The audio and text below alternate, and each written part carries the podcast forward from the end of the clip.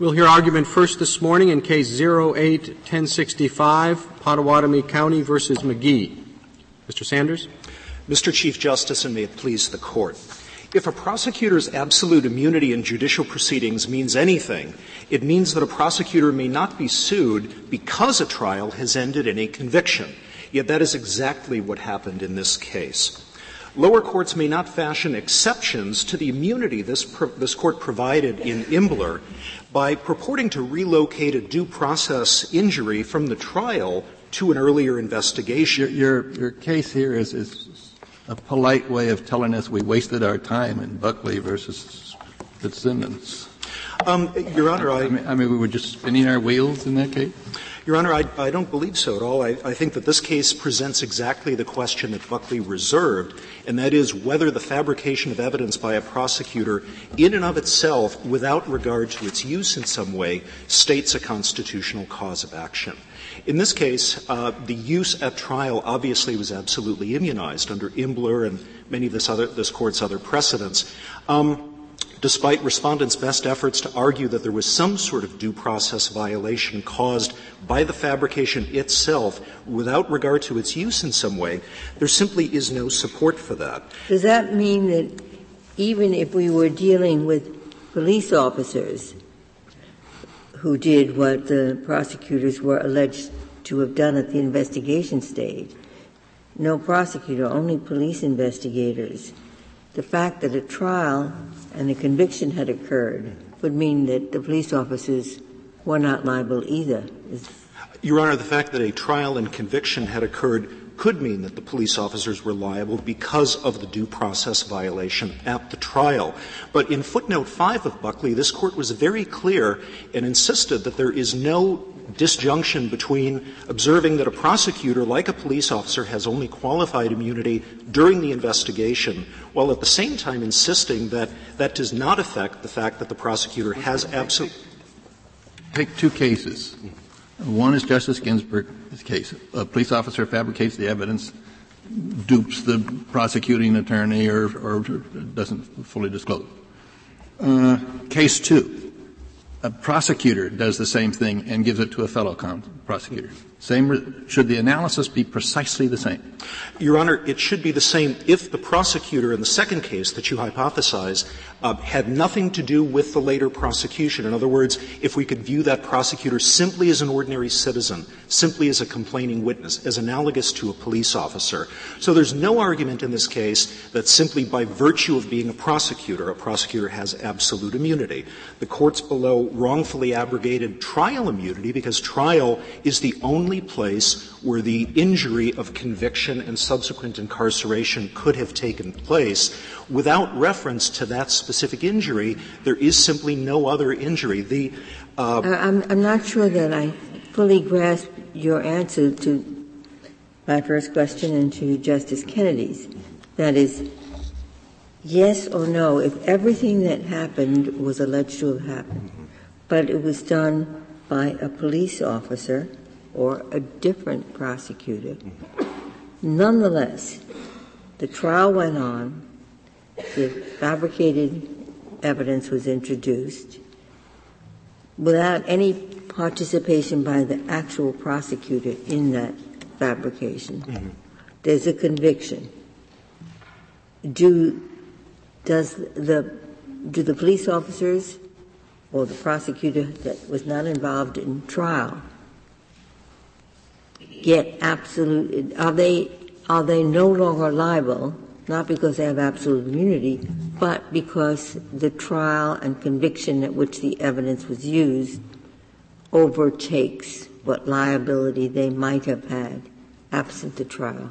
Is that your position? Your Honor, our position is, I, I, believe I would agree with you, our position is there is no liability for the initial fabrication. As the United States explains in its brief, for a police officer to be held liable in those circumstances, it would need to be under some sort of malicious prosecution theory that would depend on the actual conviction and the use of the evidence at trial. But the use of the evidence at trial is the injury itself, and that is exclusively a prosecutorial act. Only a prosecutor could. You're not answering the question clearly. Are, are both the prosecutor in, in, in Justice Ginsburg's hypothetical and the policeman liable? Uh, Can't you answer that, yes or no? Uh, yes. Uh, uh this court. I thought your answer was. The, the, the, police officer likely, this court has never, never addressed the issue, the police officer would likely be liable because the police officer would have no immunity for the use of the evidence. She's more concerned about the prosecutor. And the prosecutor also would be treated just like a police officer. If the prosecutor performed no prosecutorial function, that's in the case. Yeah. That's correct, Your Honor. But only if the only if the evidence is presented at trial. But only if the evidence is presented at trial, because that's the only way the evidence can provide injury in some way. So, so the law is the more deeply you're involved in the wrong, uh, the more likely you are to be immune. That's a strange proposition. Your Honor, I think it's, it's not the more deeply you're involved, it's whether you are in the unique position of a prosecutor to cause injury by use of the evidence at trial. That is exclusively a prosecutorial function.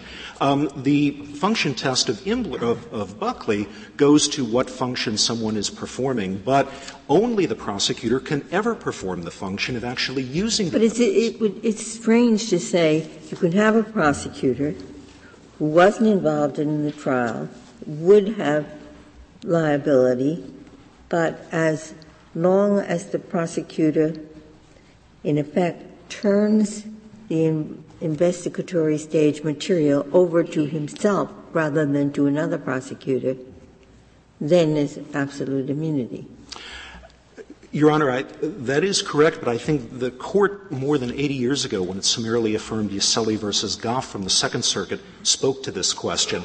In that case, the court said, uh, affirmed the Second Circuit in its view that if a prosecutor cannot, if a prosecutor has absolute immunity for acting maliciously at trial, that immunity cannot be circumvented. No, but the, the, the question is not at trial, nothing about trial.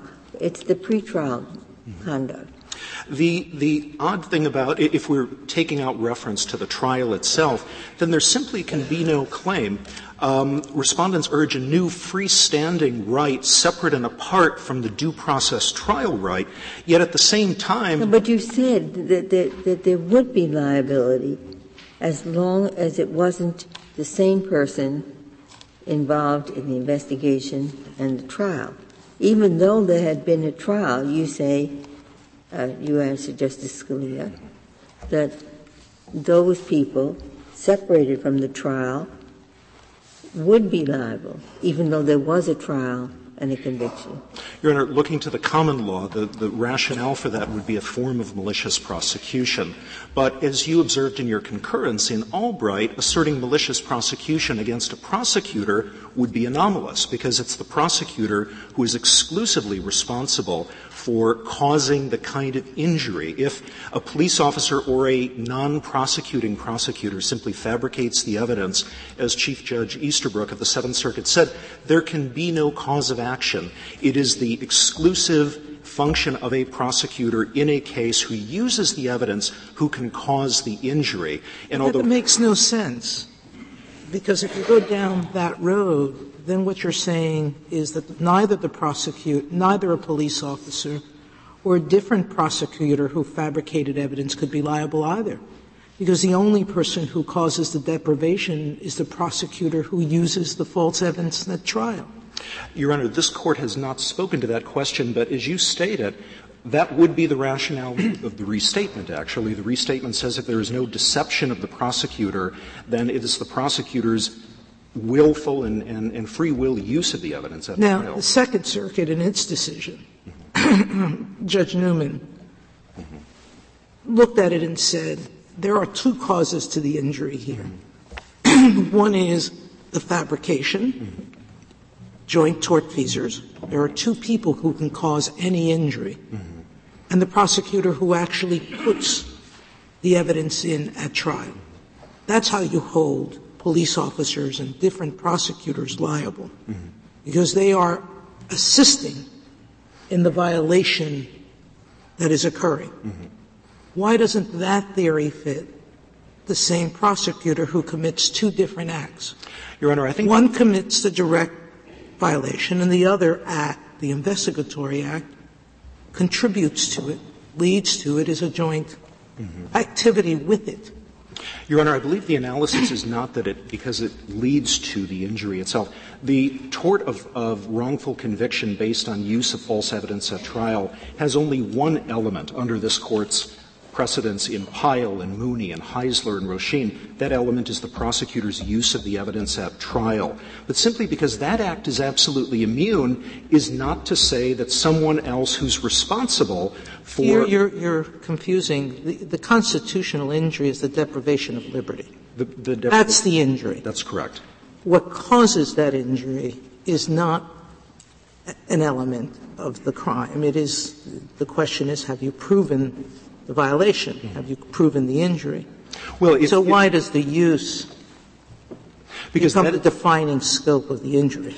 Because that is the way a prosecutor would be held liable. The cause of action against a prosecutor, even though he would be absolutely immune, would be the prosecutor's knowing or even unknowing use of the false evidence at trial.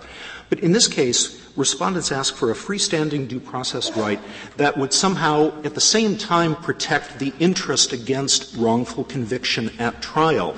That simply can't be. This court's what, what, what about the, the view that uh, Judge Fairchild expressed very simply?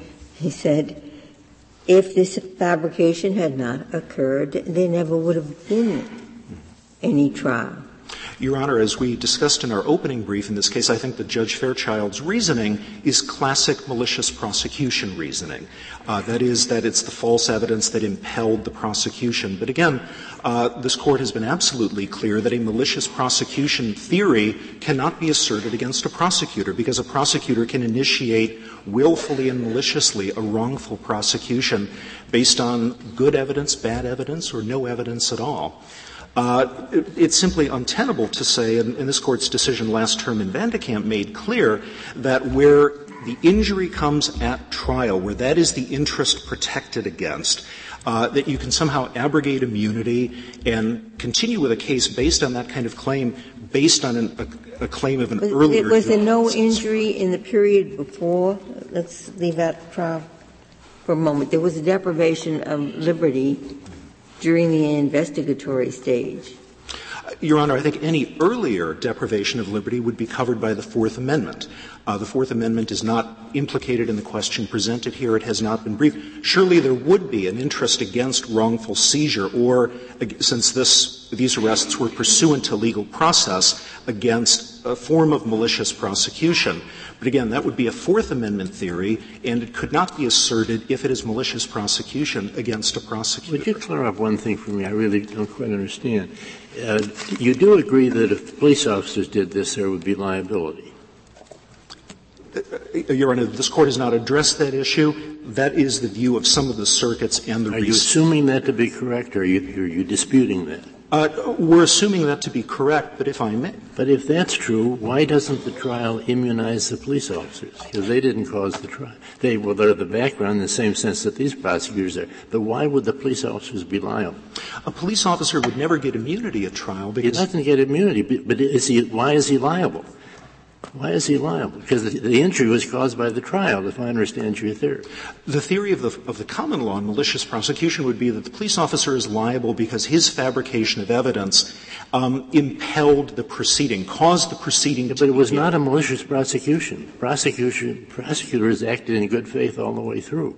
So there is no malicious prosecution. So what is the basis for liability against the police officer? The basis for liability precisely against the police officer would be the violation of the due process right to a fair trial.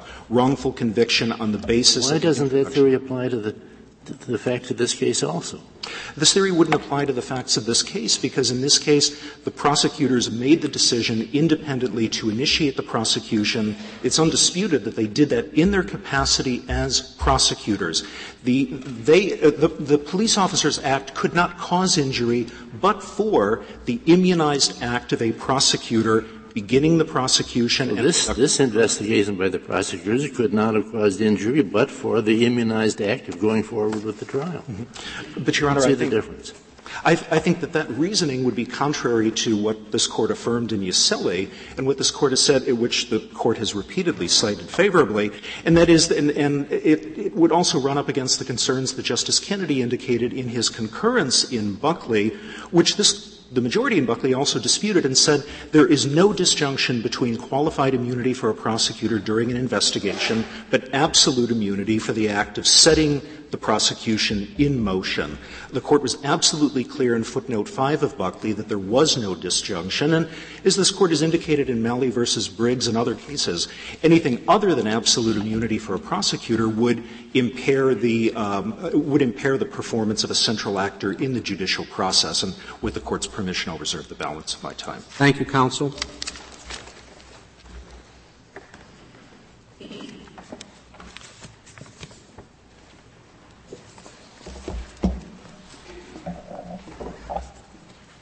Mr. Katyal. Thank you, Mr. Chief Justice, and may it please the Court. This Court's decision in Buckley v. Fitzsimmons explicitly reserved the question presented today, which is whether a cause of action exists against prosecutors alleged to have fabricated evidence. Respondent's answer to that question asks this Court to announce for the first time ever that there is a freestanding due process right not to be framed. That theory would untether due process from the right to a fair trial, which is the process a defendant is due before being deprived. Why do we need that theory?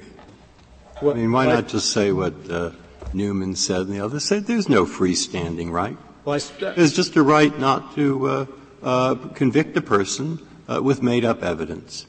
And, and of course, a prosecutor, insofar as he's involved in the prosecutorial stage, is absolutely immune.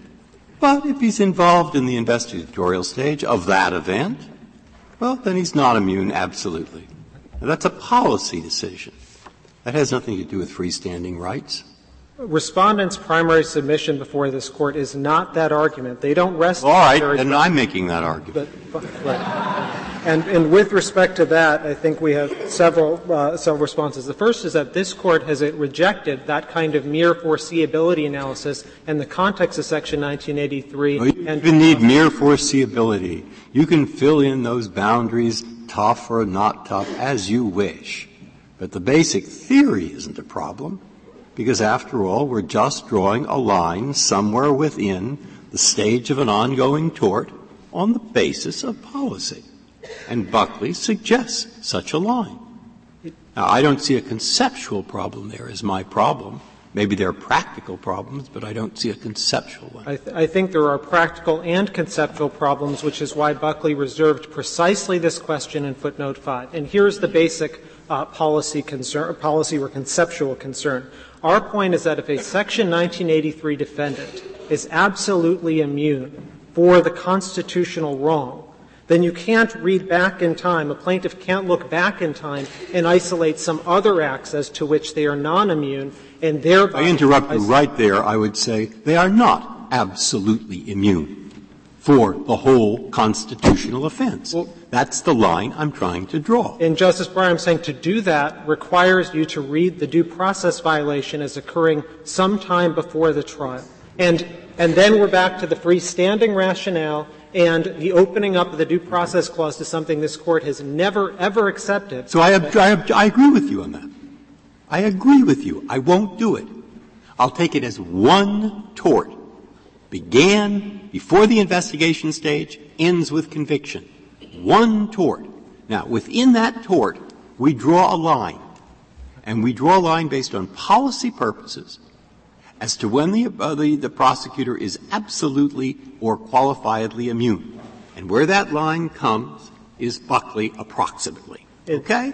Now, I don't see a conceptual problem with that, and I'm having a hard time finding a practical problem. The, the, conceptual problem is that this court has been explicit that Section 1983 is not the font of tort law. Rather, you need to isolate a constitutional violation. Here, the constitutional violation is the due process clause. That violation begins, as this court's decisions in Napue and Pyle say, when the fabricated evidence is introduced at trial in order to secure a conviction. And how do you get the policeman who has fabricated the evidence? Because the policeman uh, essentially induces uh, the prosecution uh, at an earlier point in time and acts through the innocent agent, the prosecutor. Uh, that introduction of evidence at trial is not something as to which the policeman has any sort of absolute immunity. And so in Justice Breyer's example of a prosecutor introducing evidence That is something as to which the prosecutor is absolutely immune. That is where the constitutional violation begins. What if the prosecutor knows that it's uh, fabricated evidence? The police officer fabricates the evidence. It says, Mr. Prosecutor, it's a very bad man. I fabricated the evidence. The prosecutor introduces it. What result there? Your footnote six presumes that the prosecutor doesn't know. Right. Does he know? And if the prosecutor does know, we don't think that there is a Fifth Amendment due process violation against the policeman. Against against the policeman in that circumstance. Again, the, more aggravated the tort, the, the, the greater the, the liability. And, and I agree that that seems a little. You're, you're basically saying that you cannot aid and abet someone who's immune. Uh, and that's just not the law. No, what I'm saying and what this court's decisions have said is that absolute immunity doesn't exist to protect bad apples. It reflects a larger interest in protecting uh, judicial information coming into the judicial process. And if prosecutors have to worry at trial that every act they undertake will somehow open up the door to liability, then they will flinch in the performance of their duties and not introduce that evidence. And that is the distinction between the police officer who is liable and the prosecutor who is not who is prosecutor is not going to flinch when he suspects evidence is perjured or fabricated? Do you really want to send a message to police officers that they should not merely flinch but stop if they have reason to believe that evidence is fabricated? Justice Sotomayor, we absolutely want to send that message. The worry is that allegations of wrongdoing, and this court has recognized that in Imbler and in Van de Kamp,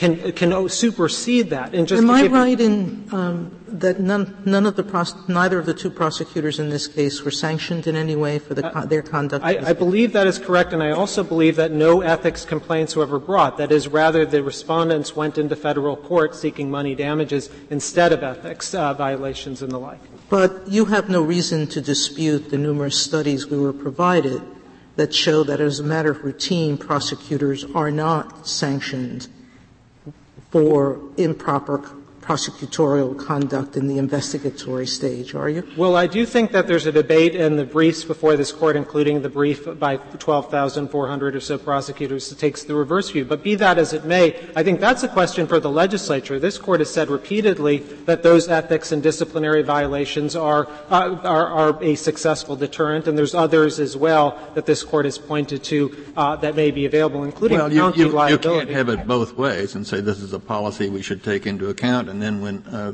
Justice Sotomayor asks you a question, say, oh, well, that's for the legislature. Uh, well, I mean, it seems to me you're trying to have it both ways. Well, with respect to a cause of action and and, uh, and whether the principles of absolute immunity apply to this, I think this court has already recognized several times that the overriding interest is protecting the judicial process and not letting information uh, be chilled uh, and not come in. And to give you a couple of data points, uh, there are 14.4 million arrests in the year 2006 and 1.1 approximately million felony convictions. Respondents theory would allow prosecutors in any of those circumstances to be sued for an alleged fabrication of evidence. And that's something that could be, that, that's something that's not that hard to envision since criminal evidence, unlike civil evidence, is messy. It often involves cooperation agreements, leniency agreements, and the like. And for that reason, it's very natural, and this court has recognized that in Imbler, for the defendant in a criminal case to say, I'm going to blame the prosecutor. They fabricated evidence,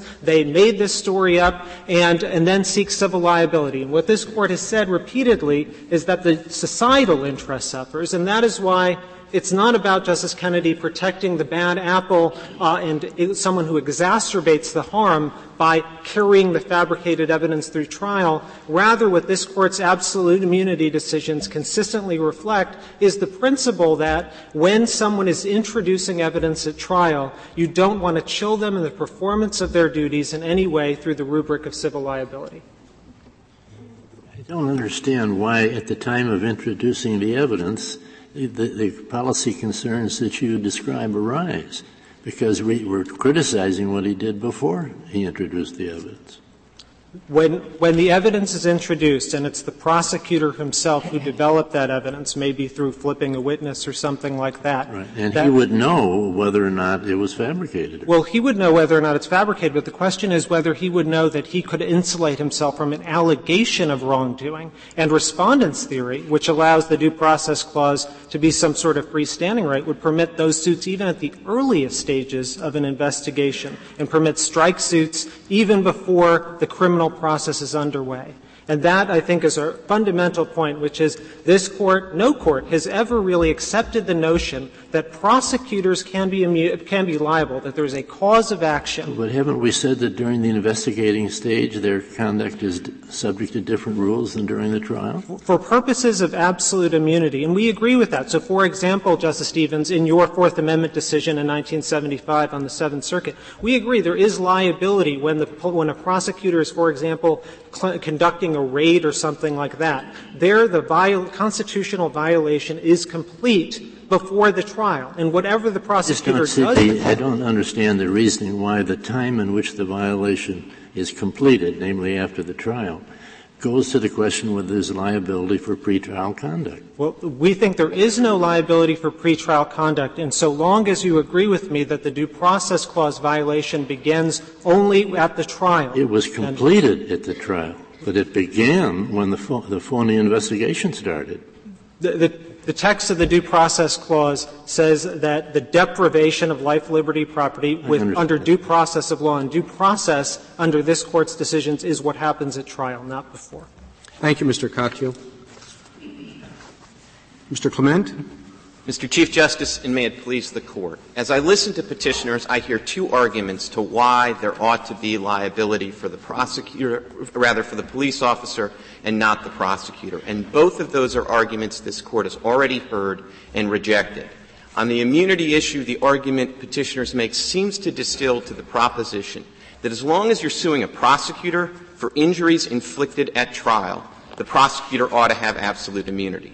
Now, that's not a crazy theory of immunity. It's exactly the theory of immunity that the Seventh Circuit adopted in the Buckley decision, and this Court reversed, unanimously as to the press conference and by a majority opinion with respect to pretrial investigatory conduct involving fabrication. That sounds familiar? It should. That's the conduct that's at issue here. So the absolute immunity issue in this case was decided in Buckley. When the issue, when, when the, um, the claim is based on um, the evaluation of the truthfulness of a witness who eventually testifies at trial, where's the line to be drawn between the investigative stage and the prosecutorial stage? Well, I think, Justice Alito, the place to draw the line is the place this Court drew the line in Buckley, which is probable cause. And before probable cause, when prosecutors are engaging in investigatory functions, I don't think we want them shaping the witness for trial. I think we want them trying to figure out who actually committed this crime and who would we have probable cause to perhaps initiate process So what against. concerns me about your argument is the, it is a real fear that it will eviscerate Imbler. Now maybe you can convince me that it will not have that effect, but uh, as the, the Solicitor General argued at the end of his argument, a, a very t- in the, the typical criminal case, the witnesses are not John Q. Public with, who have uh, never engaged in any wrongful activity. A typical witness is, well, let's, let's take a, the case of the prosecution of a, a white, uh, of a, the CEO of a, a huge corporation for insider trading or some other white collar violation. And the chief witness against this person is, let's say, the CFO of this company who, when initially questioned by law enforcement officials and investigatory officials, uh, made made statements denying any participation in any wrongdoing, but eventually uh, changed his story uh, and testifies against the the CEO at trial uh, in exchange for uh, consideration in in a plea deal. Uh, now, your argument in, in, in, a case like that, where you could change the facts, make it an organized crime case, make it a prosecution of a drug kingpin who's uh, testify the witness against him is uh, a, a lower ranking person in the organization who has a criminal record, maybe has previously committed perjury, uh, has made numerous false statements, is subject to impeachment. In all of those cases, a claim could be brought against the prosecutor? Well, Justice Alito, let me try to answer it this way, which is you mentioned both organized crime cases and insider trading cases. Well, I think if there's any circuit in which those kind of claims are going to be brought, it's probably the Second Circuit. The Second Circuit has lived with this rule since the year 2000 and the Zahrey decision that's already been mentioned. There has not been a floodgates opening, that there's not been a torrent of these claims. There's been a trickle. They remain very hard to allege. And the allegation well, here. I mean, that might be true as an empirical matter, but I don't understand why it would be hard to allege. What would you have to allege uh, to get by Iqbal or to get by summary judgment? You allege that the testimony at trial was false, uh, and that the prosecutor knew that it was false, and in support of that, you have prior inconsistent statements by the witness, and you may have the evidence that was introduced by the defense at trial that is inconsistent with that. You have a triable issue. I, you certainly get by 12b6. As I hear your hypothetical, I don't think so, because the thing that's missing is the allegation that the prosecutors fabricated that evidence. This isn't a case about coaching a witness. Well, but what if, what if there's an acquittal? Then you have at least a jury not believing the evidence, and that also is strong support for at least supporting an allegation. He fabricated it. Nobody believed it when it was presented at trial. Well, two things, Your Honor. One is, obviously, without the fabrication allegations that take place during the investigatory stage, you would be protected by Imbler. Now, in the acquittal situations, this court doesn't have a case directly on point. But if I read the Hartman decision, for example, Hartman against Moore, and apply it to this context, I assume that in the context of an acquittal, if you tried to bring a claim like this, this court would interpret through the common law the uh, a malicious prosecution type element that you would have Why to satisfy. Why is it difficult to allege fabrication? The, the, the allegation is that at, at point A, this witness denied that the defendant did anything wrong. And then at point B, the defendant told an entirely different story after having received from the government a plea deal that uh, promises no prosecution and uh, entry into the witness protection program or something like that. That certainly is sufficient evidence to uh, a, a fabrication, is it not? Well, Justice Alito, let me say this. First of all, you're going to have to pinpoint those kind of allegations pre-probable cause, which is not going to be the case in a lot of cases. Second of all, I mean, this court. Th- I, I, don't know what you mean by that. In, in the typical case, if, if the witness perhaps in the first instance comes up with one testimony and later comes up in an, in, with, with a different story later, the question for purposes of absolute immunity is going to be, did all of the conduct that you're alleging, the fabrication, did all of it take place before probable cause attached? And in a lot of cases, prosecutors don't even get involved until after probable cause, until after there have been arrests, something like that. And, and that's an entirely false picture of the way uh, any sophisticated prosecution is handled today, and t- completely false. And you want uh, at, at, the prosecutor may not know whether there's probable cause until the prosecutor interviews the witness. And, and again, and so you, then you have to go back and determine whether there was, if there wasn't probable cause before the interview, then there is liability. But if there was probable cause before the interview, then there isn't liability.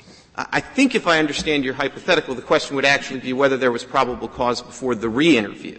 Because if at the point before the re-interview, because the prosecutor doesn't want to take the case to the grand jury before looking this witness in the eye and seeing whether this this guy who's got a lot of impeachment baggage is is a is a credible witness. Well, two things, Justice Alito. First of all, if you have all, if you have the interview and the re-interview before probable cause, and you have the allegations that it was done for the avowed purpose of depriving the person of their liberty, then you would, I think, apply Iqbal, and you would ask, under all the circumstances of that case, whether it's a plausible allegation. And this court's obviously in a better position than I am to say how it would apply Iqbal in those kind of cases. But what I can tell you is that for nearly a decade, the Second Circuit has had this rule.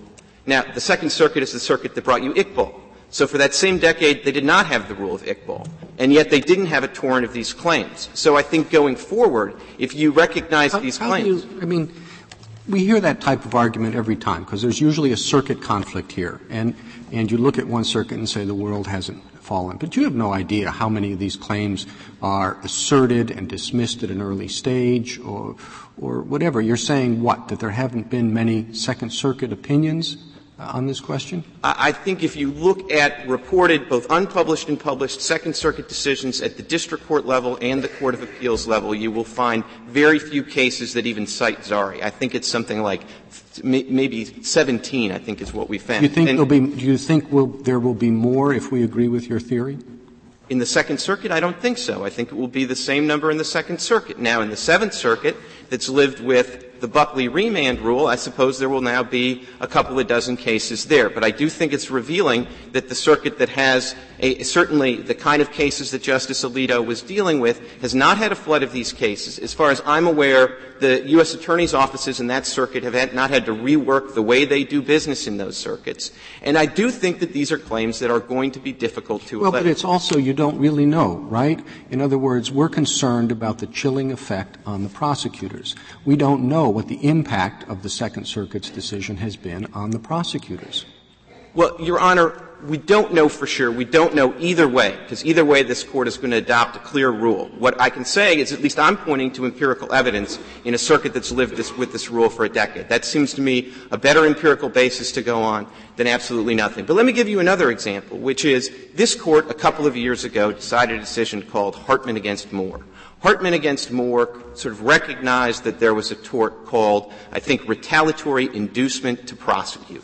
Now, in footnote 8, this court recognized that actually you could sue a prosecutor for retaliatory inducement to prosecute if you focused on the investigatory activities. That's exactly the same basic theory we have here which is you focus on the investigatory activities of a prosecutor and say that there is a valid 1983 claim. Now again, to my knowledge, there have not been a flood of Hartman claims brought against prosecutors. I think what, what is the, the basis for the 1983 claim uh, without the submission at trial? without the submission at trial, I mean, it de- would depend, I suppose, on the circumstances. You could have certainly a Fourth Amendment. Well, period. you know, I'm not talking about the Fourth Amendment violation, which is complete, whether there's a trial or not. Well, and, and then maybe I just need a, a, concrete hypothetical. Let's say, let's say, let me, let me provide one.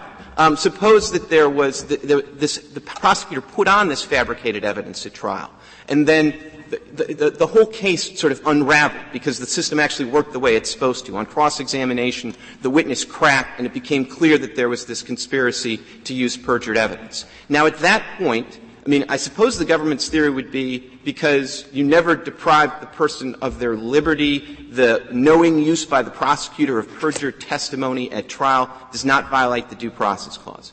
I hope that's not the rule. I mean, I hope that in a Mooney case, if you bring the, make a Mooney violation against somebody who's actually guilty, so you knowingly use perjured testimony against somebody that's, that's guilty, so if you did a harmless error analysis, you'd say, well, the use of the perjured testimony really didn't deprive the person of their liberty because they what, were otherwise. What, what's your best authority for the proposition that there's liability in the case the Chief Justice puts? What's your best case? I, am not sure I have a best case for that, Justice Kennedy. I mean, let me, let me give you what I think is a very good case that illustrates a similar principle, but I, I, will, I will be candid that I think this is an extrapolation from Mooney, but a very sort of clear extrapolation from Mooney. My best case in some ways, I think, is Malley, because their proposition seems to be that this is the other argument you've heard and rejected, is that if there's an absolutely immune act in the causal chain, then that somehow means that there's no violation. Think about who was sued in Malley. It was the police officers. What did the police officers do? They procured an invalid arrest warrant.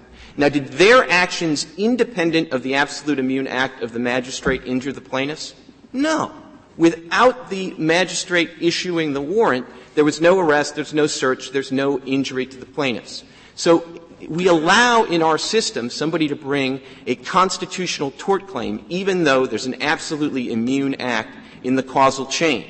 The lower court in Malley actually accepted exactly this argument, that if you have any absolutely immune act in the causal chain, that breaks it off. This court rejected it and was frankly fairly dismissive, dismissed it in a footnote, footnote 7 of You'll the opinion. have to refresh my memory. Wasn't that a Fourth Amendment violation ultimately? It was a Fourth Amendment violation. That's, so that's not in, well, no, I think it illustrates the principle, which is you don't have to have a completed constitutional violation in your 1983 action. I mean, Malley illustrates that principle, but so does the text of, of Section 1983, frankly. Section 1983 doesn't force you to have a completed constitutional violation. It provides liability if you subject someone to a constitutional violation or cause them to be subjected to a constitutional the violation. The difference here is that the, the uh, absolutely immune act, which follows the, uh, the unlawful act, is, is an absolutely immune act by the very actor who performed the earlier act that, that, that you say induces liability.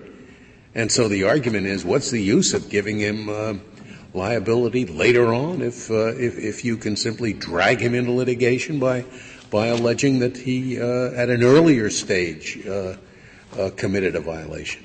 Well, I, I mean, that, that's the difference. I mean, to me, that's that's the uh, uh, the crux of this, that it is the same actor who has absolute uh, liability whom you're trying to get on the basis of, of earlier action. Well, that's the reason the rule seems perverse. What's that? That's the very reason the rule they're arguing for seems perverse. Well, I, I, would ask I would ask both of you to go back and read two things, and I'd particularly like Justice Scalia to go back and read your separate opinion in Burns. Because in Burns, you confronted just this issue. You conceptualized what happens at the warrant stage as a variant of malicious prosecution, and you said, now could a prosecutor, sort of as kind of a complaining witness in that context, procure a warrant that they were subsequently involved in? And you said, I don't see any reason why not. I think you got it right there. The other thing I'd ask you to look at is footnote 8 of the Hartman against Moore decision, because there you were dealing with a retaliatory prosecution claim. Now, the court's opinion was very careful to say, you know, it's really not a retaliation, a retaliatory prosecution claim. What it is, is a retaliatory inducement to prosecute case. If you cannot rely on anything that goes on at the trial to establish the due process violation, what, what do you rely on to establish the violation? Well, Mr. Chief Justice. I guess the uh, question is, where is it complete? Or do you say it, it doesn't have to be a complete violation? Well, I, I, guess what I would do, Mr. Chief Justice, is try to take issue with your premise, which is that we can't avert to the Absolute Immune Act at all. Of course we can. I mean, this well, let's say that you let's say that you can't because we read Imbler as conferring absolute immunity on what goes on uh, at the trial, and if you can't advert to that, you don't have a constitutional violation, right? Well, I would still say we do, but please let me try to take one more crack at the premise, which is Imbler is not an use of immunity case, and in this court has rejected the proposition that just because you're absolutely immune for an act, there's no evidentiary use of that in going after conduct that was earlier in the causal chain. This court specifically confronted that in a case called Dennis against Sparks that was with, you know, the granddaddy of them all, judicial immunity, and said even the judge's actions could be proved up as part of a tort action. So there is no use immunity against against the judge. It wasn't against the judge, but I, with all due respect, I don't think that matters. And I also think well, that's the distinction here in this case, isn't it? Well, but, it, but it's a distinction without a difference. It's a distinction this court confronted in, in Hartman in footnote 8. It's a distinction Justice Scalia confronted. And also, I mean, the consequences of accepting their view is to really turn all of your absolute immunity cases into a fool's errand. I mean, think about Kalina. I mean, the supporting affidavit wasn't the thing that inflicted injury. Now, the thing that inflicted injury were the two documents that the supporting affidavit supported, the warrant and the information. Now, it would make no sense for this court to say, well, there's only qualified immunity for the supporting affidavit, so let's send this back to the lower court if you couldn't even get into evidence the fact that there was an information or a warrant. So too, in a Malley case, of course you can use, now it's a different, it's a different person. In Kalina, it's, Kalina, it's the same person. Or take a look at Burns, for example. In Burns, the prosecutor's advice to the police officer, that's not what injured the plaintiff in that case. It was the warrant that was eventually in, in terms of the chilling impact on the prosecutor, what difference does it make whether it's uh, at trial or pre-trial, for use at trial?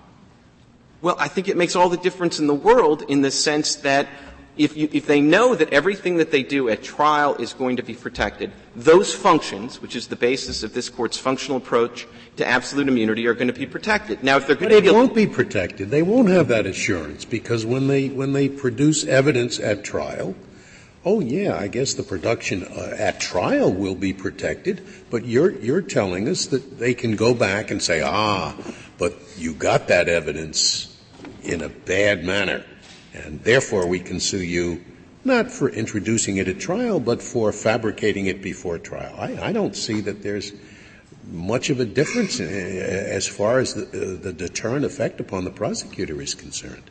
Well, I think there is going to be an effect on the deterrent effect on the prosecutor pre-trial, which is they will be procured. I mean, think about the contrary incentive you're, you're creating. Suppose you're a prosecutor. You've participated in the misconduct before trial. You now have the decision to make. Okay, I, I, was, I was complicit in the fabrication of this perjured evidence. Should I put it on into evidence? Well, let's see. If I don't put it on into evidence and I come clean now, I'm actually liable for the arrest and all the pretrial detention. If I actually introduce it into evidence now, I'm scot free. There's a different tendency, which I'd say this is a slight fluke, the, what you're describing. I'm more worried about what Justice Alito brought up. That, that other things being equal, I think it's probably a good thing to get prosecutors involved in the questioning process.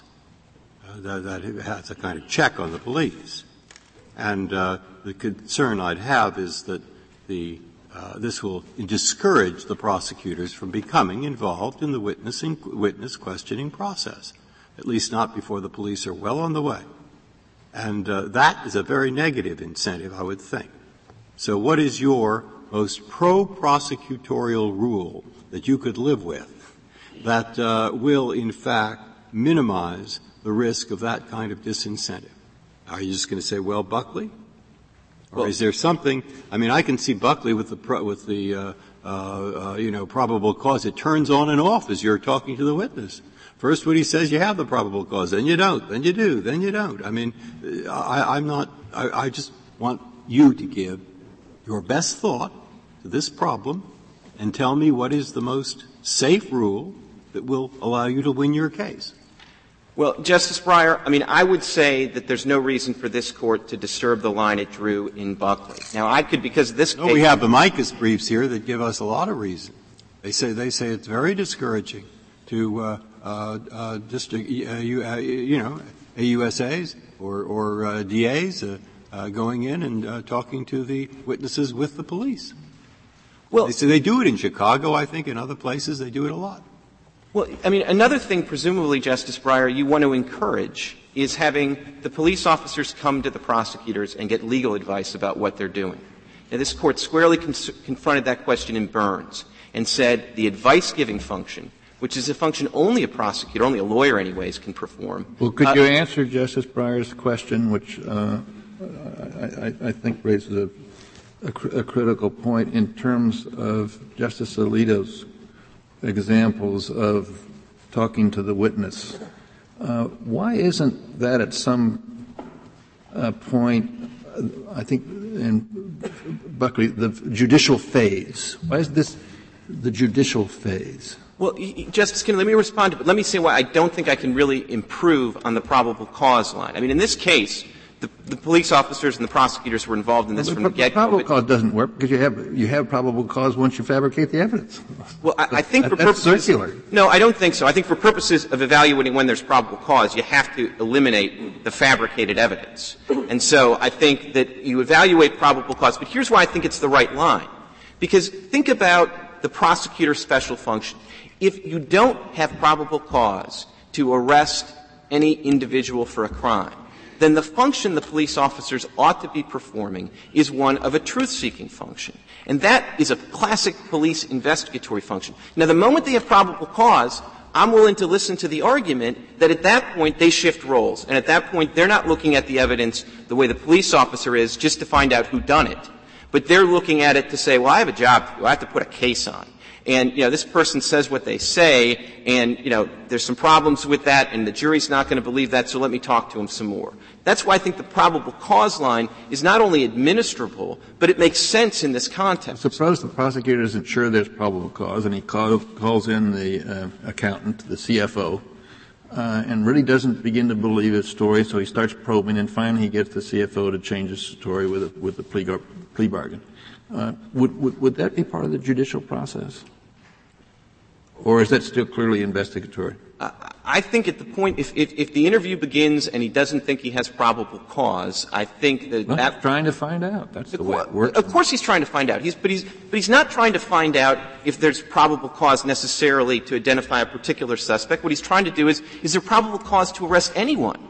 And that's exactly the question a police officer asks every single day. Well, also, uh, you're making me more worried because I think if 85% of all the defendants or 90% plead guilty, it might be a highly desirable thing to get prosecutors involved in the truth discovering process. I mean, so that they don't just see themselves as the job of, well, we're going to take somebody, put him in jail.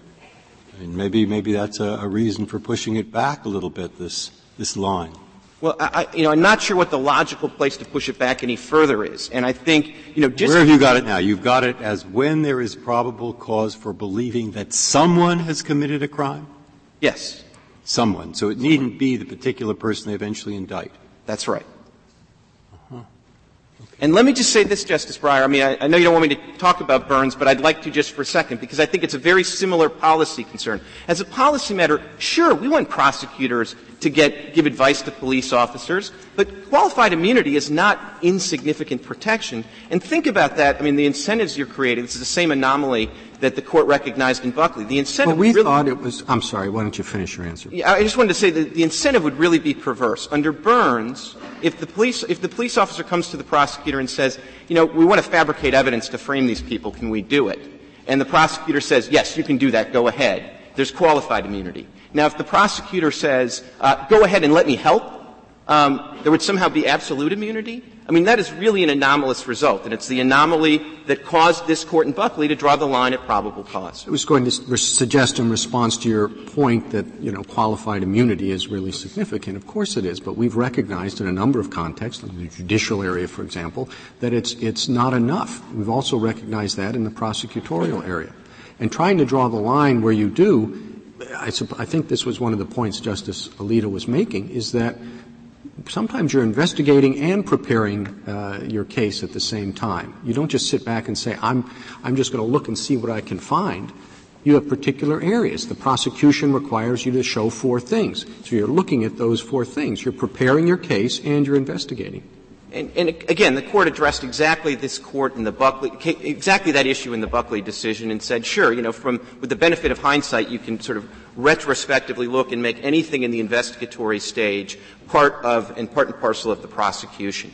And I don't think that was something that this court saw as a reason not to draw a clean line that's consistent with the functional approach. It's consistent not just with Buckley, but with Burns and with Kalina and with the whole host of this court's decisions. In, in answer to, to, Justice Breyer's question, what, would would it be a, would it be practical uh, and uh, conceptually correct to draw the line at the stage at which the prosecutor is interviewing witnesses to evaluate credibility? So at that stage, the prosecutorial function has begun and absolute immunity would kick in. It, it, well, if I could add, I mean, I, I suppose I might be not on whether there's probable cause, because probable cause is is is evanescent. It comes and it goes. It, it, it is uh, it is it is inextricably intertwined with what the prosecutor is doing in questioning the witness and, and, let me say this. I, I, guess if I could add a couple of words, I think we could probably live with that line, which is if the prosecutor's interviewing those witnesses with an eye towards credibility for use at trial, I mean, that's a line that I think would be, I think, probably pretty consistent with probable cause, but something that we could live with. But with the line toward investigating credibility for use at a trial, which is at, which is at that point foreordained. But if the evaluation is being done for the purpose of determining whether there should be a trial, then no. That's your answer? Well, I, I mean, I worry that words are being put in my mouth. I would say that if the prosecutor's interviewing the witness for the purpose of uh, judging their credibility at trial, then that's something for which you may be able to sort of tweak the line on Buckley and say that's covered. I actually think it won't make any difference because I think that should only be happening after probable cause. If I well, your approach then encourages prosecutors to be trigger happy. They're prosecuting right now because they know then that everything else they have absolute immunity. So, uh, you know, shoot first and ask questions later. Well, shoot first. You mean go to an impartial magistrate and try to get somebody arrested, or no? I mean, just I, begin the formulation. I I'm starting to prosecute this person. Um, uh, rather than saying, let's look, let's investigate, let's interview, and then decide who we're going to prosecute.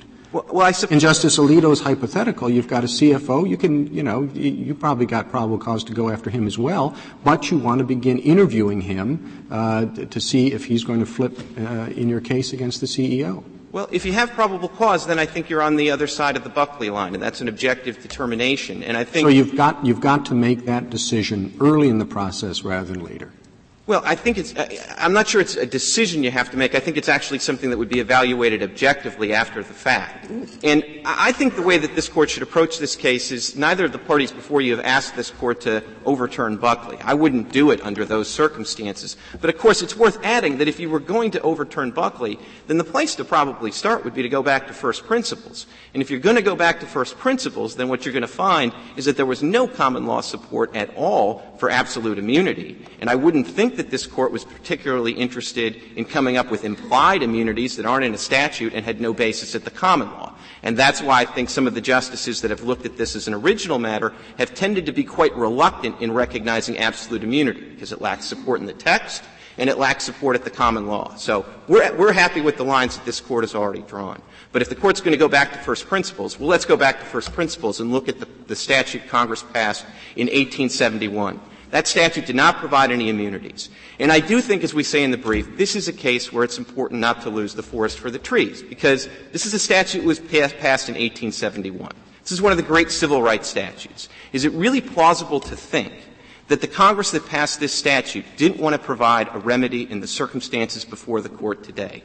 I think it's clear from this Court's cases. There may not be a case that lines up all the dots exactly, but I think it's clear from this Court's cases that the police officer that engages in this misconduct has committed a grave, grave constitutional violation and ought to be liable. I think the prosecutor who engages in the pretrial misconduct and then doesn't participate in the trial is just as liable as that police officer, and I can't think of a single reason why the only reason a prosecutor would get absolute immunity is if they not only participated in the pretrial misconduct, but completed the scheme by committing further misconduct at trial.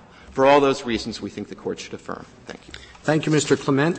Uh, Mr. Sanders, you have five, five minutes remaining. Thank you, Mr. Chief Justice. We have four main points. Um, beginning with the Second Circuit's decision in Zahrey and subsequent cases in the Second Circuit, have significantly cut back on the meaning of Zahrey. The Wray decision, which we discuss in our reply brief, the Gonzales decision, which we discuss in our opening brief, have not allowed for this kind of continuous liability for a prosecutor. They've made very clear, particularly the Gonzales decision, that when it is a prosecutor's actions before a judge advocating on behalf of the state that are responsible for a deprivation of liberty, in that situation, absolute immunity applies. I think it's important to understand the consequences of affirming. What, what does that prove? What does that prove? I don't understand why you bring that up. Because um, it shows that the fact that there aren't many cases, only 17 uh, in, in the Second Circuit, doesn't mean anything because the Second Circuit is not applying as liberal a rule as your opponent suggests. Is that uh, no, Your Honor. I think, it's to say, I, I think it's to say that the Zahrey decision has not had the kind of impact and has not been applied in the way that respondents are asking for it to be applied. Yeah, that's, that's, just what I said. And, and therefore, and, and, had it been uh, applied that way, there would have been more than 17 cases in the Second Circuit. I'm not sure I understand the question. okay. Um, the, um, I think it's important to understand the consequences of affirming the courts below, either on the basis of the Zahrey theory or on the freestanding due process theory offered by respondents. It would work a radical change in the law of immunity because it would mean that far more wrongful conviction claims against prosecutors would go forward under only qualified immunity. Uh, that is the inevitable consequence of affirming the courts below in this case. These cases are not difficult, as Justice Alito said, to plead, um, particularly because in most of these sorts of cases, most of the discovery will have been done during the post-conviction review process. And so there will be plenty of uh, plenty of grounds for a plaintiff to, to allege a plausible violation during the investigative process and survive a motion to dismiss or survive summary judgment, even if ultimately that comes to nothing. The consequence would be to hold prosecutors to inconsistent standards of liability qualified immunity or absolute immunity based simply on the allegations in a complaint, something this Court has specifically said is, is not appropriate and should not be done. I, I want, before you're finished, to get a clear picture of your view of the dimensions of the claim, mm-hmm. because you rely heavily on the trial part. The, everything proceeds as it was alleged to have proceeded in this case, except that just before the trial begins, Harris comes forward and said it was all a pack of lies. And so there is no trial. Mm-hmm. Is anyone in this picture liable? The defendants have been incarcerated for some time, but when it blows up, they're let out. Mm-hmm. No trial, but everything else the same. Your Honor, I believe there would be no due process liability. There might be two independent grounds for liability under some Fourth Amendment malicious prosecution theory, which is not at issue in this case, and, possibly under state law remedies. As, as uh, Justice Kennedy and Justice Thomas indicated in their concurrence in Albright, we don't go to the federal Constitution's due process clause unless we're sure that the plaintiffs have exhausted their possible remedies under state law. In this case, Iowa state law provides a cause of action for malicious prosecution. You, you said, I think your, your position is that due process begins when trial is underway. And before that, due process doesn't enter the picture. Uh, Your Honor, I believe that this Court's decisions make clear that due process applies to the judicial process. That is, the filing of charges and the later conduct what of about the pretrial detention? Isn't that a deprivation of liberty? Your Honor, it would be, but that would be Fourth Amendment territory. Why would it be Fourth Amendment? Why isn't Fourteenth Amendment right on the nose? It deprives of liberty without due process of law. Uh, Your Honor, this Court, uh, seven justices in this Court's decision in Albright agreed that there was no due process cause of action for the wrongful institution of criminal proceedings. Uh, that in that case, uh, there may be some sort of Fourth Amendment claim. There may be some sort of state law claim under Parratt versus Taylor. But I have not. But that case talked about the institution of prosecution, not the deprivation of liberty during pretrial detention which is a different matter. Uh, Your Honor, I believe that the Court's Fourth Amendment jurisprudence would still indicate that that is a, a, concern of the Fourth Amendment, not the Due Process Clause, and that pursuant to Paul versus Davis and Parratt versus Taylor, there may indeed be some sort of state law cause of action for defamation or loss of status, but that there is no support for a federal due process claim. Thank you, counsel. Counsel, the case is submitted.